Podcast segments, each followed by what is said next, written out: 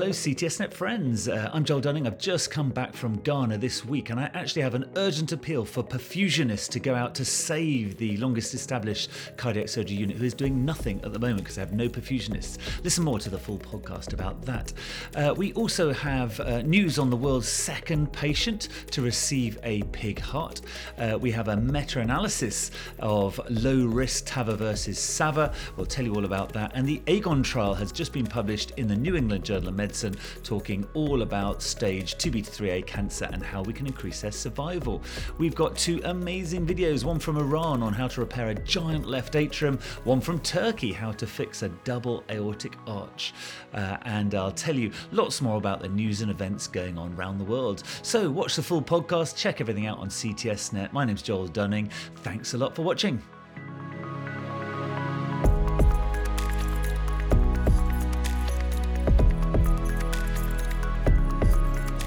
CTSNet friends. Thank you so much for watching. Uh, we're here every single week telling you what's the latest news in the world of cardiothoracic surgery. So, my name's Joel Dunning, I've in fact just come back yesterday from Ghana.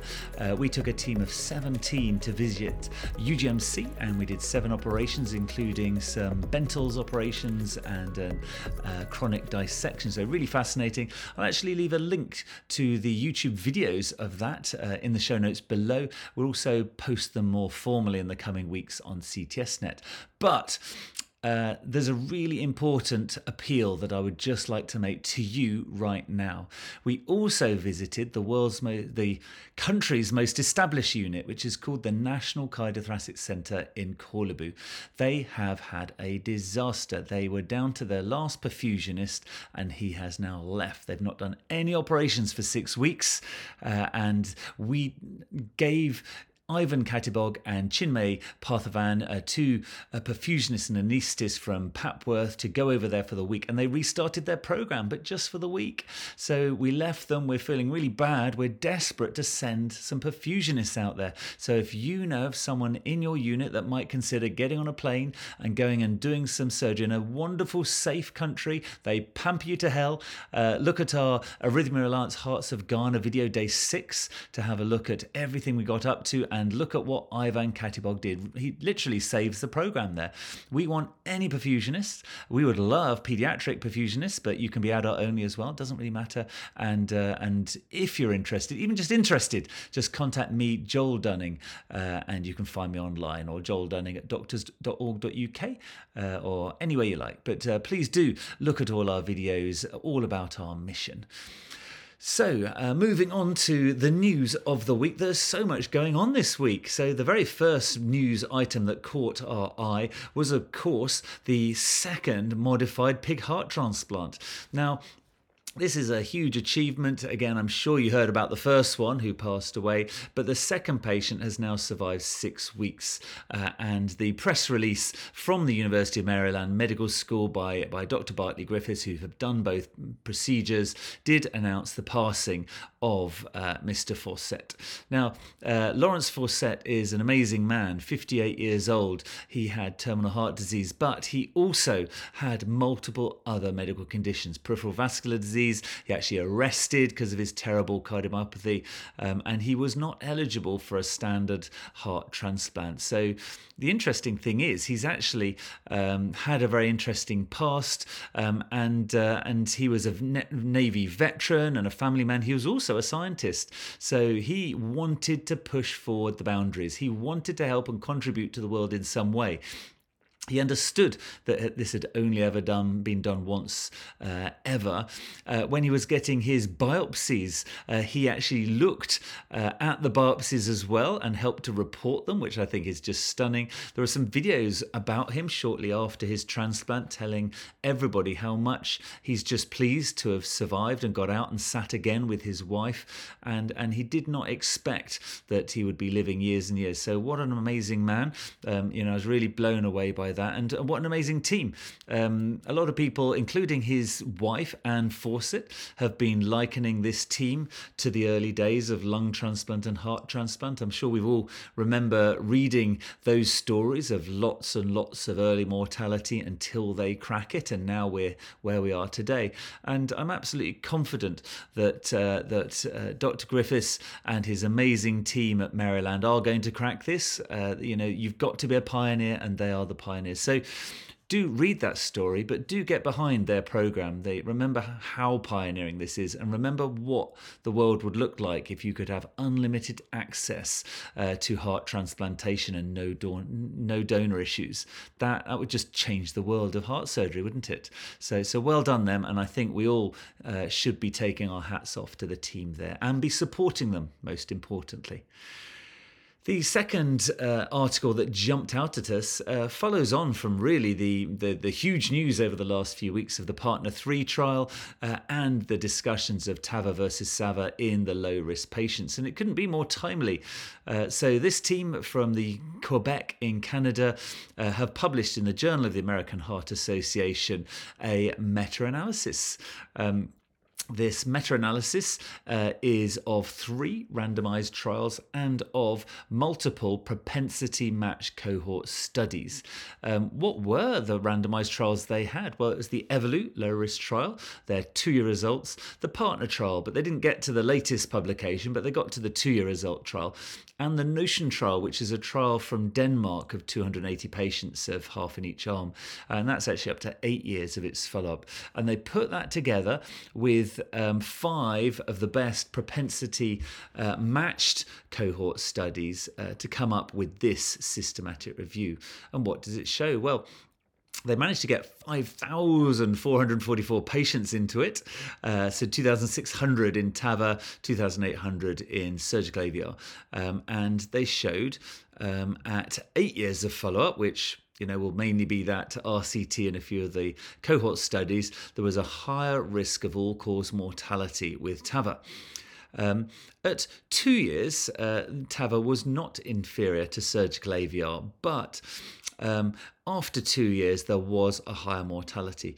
Now, this increase in mortality is largely driven uh, by the propensity matched cohort studies. This is flagging up to me a big warning sign that longer follow up is going to be important. So, the uh, conclusion of this study and my conclusion reading it is yes it's the longer term data. These are young fit people remember. Um, so so we need uh, good decent follow up uh, of them. And, and at the moment the indication this uh, meta analysis is saying be careful uh, and there might be improved survival beyond the two years for for surgical AVR the next study we would also like to highlight uh, is a massive New England Journal of Medicine paper. The title of it is Perioperative Durvalumab for Resectable Non-Small Lung Cancer. Uh, and this has been published by John Heymach and a huge team uh, for the uh, Aegean investigators. Um, and, uh, and, and John Heymach is from uh, MD Anderson at Houston, Texas. So this huge study follows on from Checkmate 816, uh, which was a study of nivolumab, uh, a PDL1 antibody to inhibit PDL1, and this is another PDL1 inhibitor. And what is the study? Well, the study took 802 patients, uh, 400 in each group. Uh, these are stage 2 to stage 3B, just like Checkmate, uh, and they randomized people to neoadjuvant chemotherapy or neoadjuvant chemotherapy plus durvalumab. Um, I think the difference between this and Checkmate is they then did some post-operative durvalumab. Uh, I don't believe Checkmate did that, um, but the headline figures are again a huge and impressive result. So the 12 months event-free survival um, was 73% of the durvalumab group compared to 64% uh, of the placebo patients. So 9% increased survival overall at only 12 months. So and that will just get bigger bigger and bigger as they increase follow up. That is huge. Uh, that is a big, big difference, and that that is a that is an earthquake uh, across lung cancer treatment. And, and to me, who I'm a thoracic surgeon, you know, this is as as this is realigning us with esophageal cancer, which we, we give a lot of neoadjuvant treatment for that, uh, and uh, but a lot of people don't do neoadjuvant for for lung cancer. But now we might actually, in the face of these trials, say uh, this is incredible. We've got to give them these amazing treatments before we do surgery. A few other notes: um, the complete pathological response was was much bigger in the durvalumab group, 17% versus 4%. Um, the difference didn't matter if you were PDL1 negative versus PDL1 positive. Half the patients in the group were squamous cell versus non squamous cell. And of course, again, like checkmate, uh, if you had a EGFR or ALK mutation, you weren't eligible for this trial. So again, changing the face of, of lung cancer surgery. Huge trial, New England Journal of Medicine. It's going to have uh, huge implications. Uh, we're going to no longer be taking our patients routinely to theatre. We're going to be giving them treatment and we're going to be taking them to theatre, you know, two, three months later in that 40 day window, uh, a couple of months later. But great job, really good, definitely worth a look. And the other thing just to note is that this study is free online, full text in the New England Journal of Medicine. So, so definitely worth getting that out. Uh, yeah, just looking at the survival curves at 24 months, two years, yeah, uh, 11% uh, difference. So getting bigger and bigger the further out. So those are all the things that we selected. Um, thank you very much. Uh, and I'm going to hand over to the CTSNet office who's going to tell you what else there is on the website this week.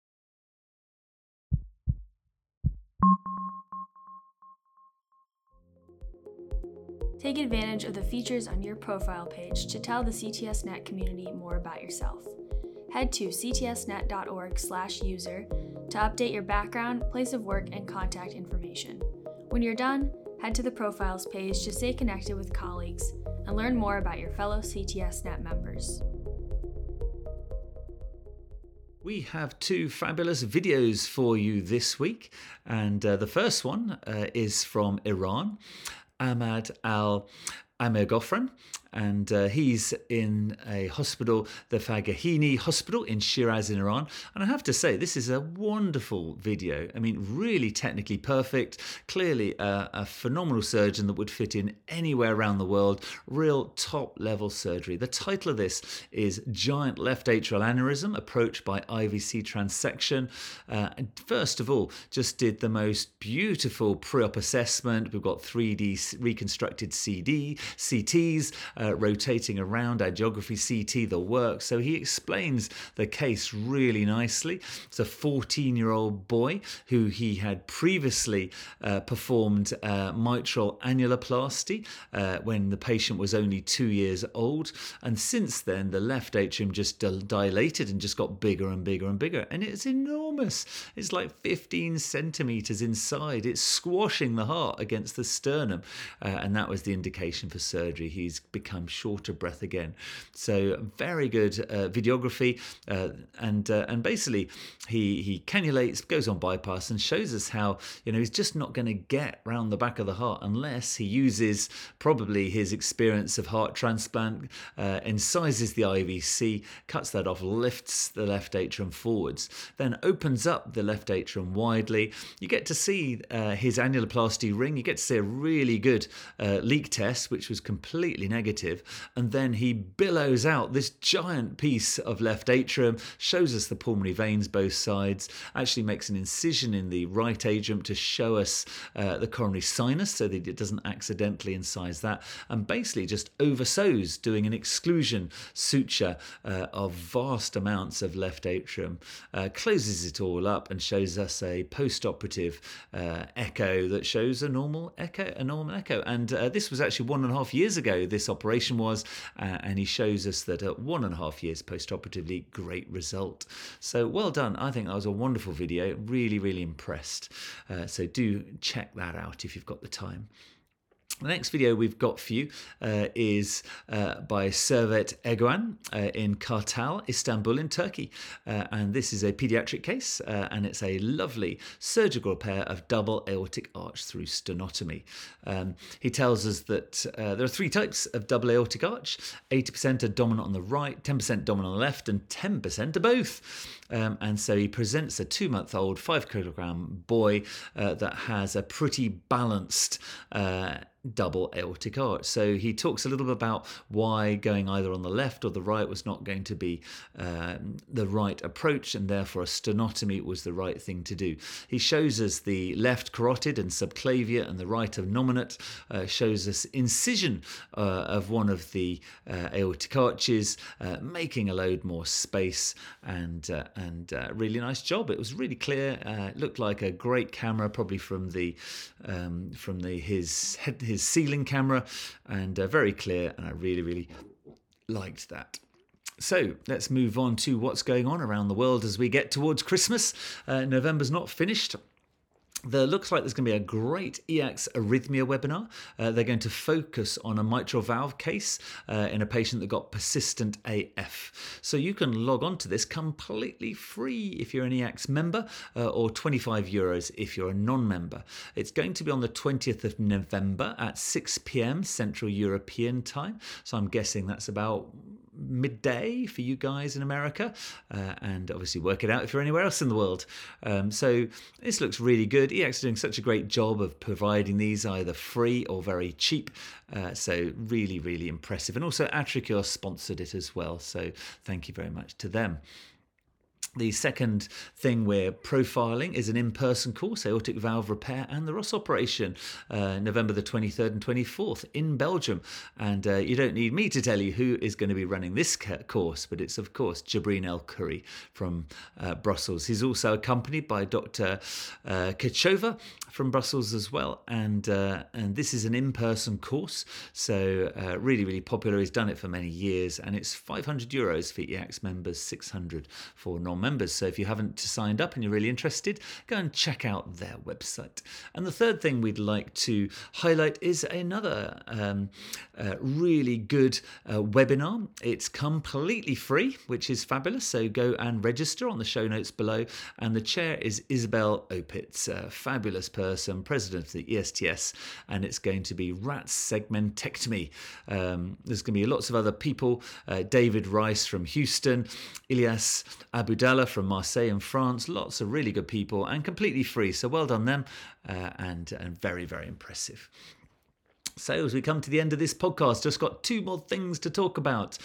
Diego, the world's most famous thoracic surgeon, this week launched his brilliant video from surgery to summit, uh, a Tanzania mission. And uh, I just love this video. It's really, really good. So, there has been no minimally invasive thoracic surgery in the whole of Tanzania. You can believe that somewhere in the world nobody's thought or managed to do it. But uh, he took a team out there. He's got this amazing portable camera that he can use, uh, and he did a pediatric case, a mediastinal tumor that shocked him a little bit. It was far more difficult than he thought. Uh, he did a lobectomy for aspergilloma, uh, and he did a third case. So he did the f- first ever uh, uniportal VATS lobectomy in Tanzania, or VATS lobectomy of any type in Tanzania. And he was followed by a TV crew uh, because for the second half he climbed he climbed Mount Kilimanjaro. So well done to him. Absolutely fabulous. And uh, that was great. And for the final honourable mention, I just want to go back to where I've been in Ghana. Uh, and I want to give the honourable mention to Dr. Ko Nsomensa and all the surgeons in the National Cardiothoracic Centre in Korle Bu in Accra in Ghana because they've been working there for 20 years with this unit. They do about 150 cases. Uh, cardiac surgery is not paid for in Ghana. They'll pay for in on the national health system general surgery, orthopedic surgery, but no cardiac, no thoracic, no esophageal surgery. So they scrabble and they scrape and they fight any way they can to get funded surgery for patients out of there, and they've done really well. There's five surgeons there. Uh, they're really, really good good. Um, Mark Tete, um, so Innocent, uh, lots and lots of surgeons, Dr. Shribor, uh, they're all working really, really hard, but they have had a disaster. They finally had one perfusionist and now he's gone. They've got two anaesthetists that are both retiring and returning, just coming in when they can.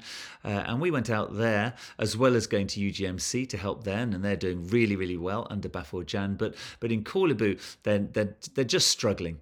And, uh, and, and we were so delighted to restart a program that had stopped for six weeks because we bought essentially a perfusionist. We brought an anaesthetist as well, but but they're not working next week and they're not working the week after and they're not working the week after. In fact, they're not working until we get another perfusionist out to them.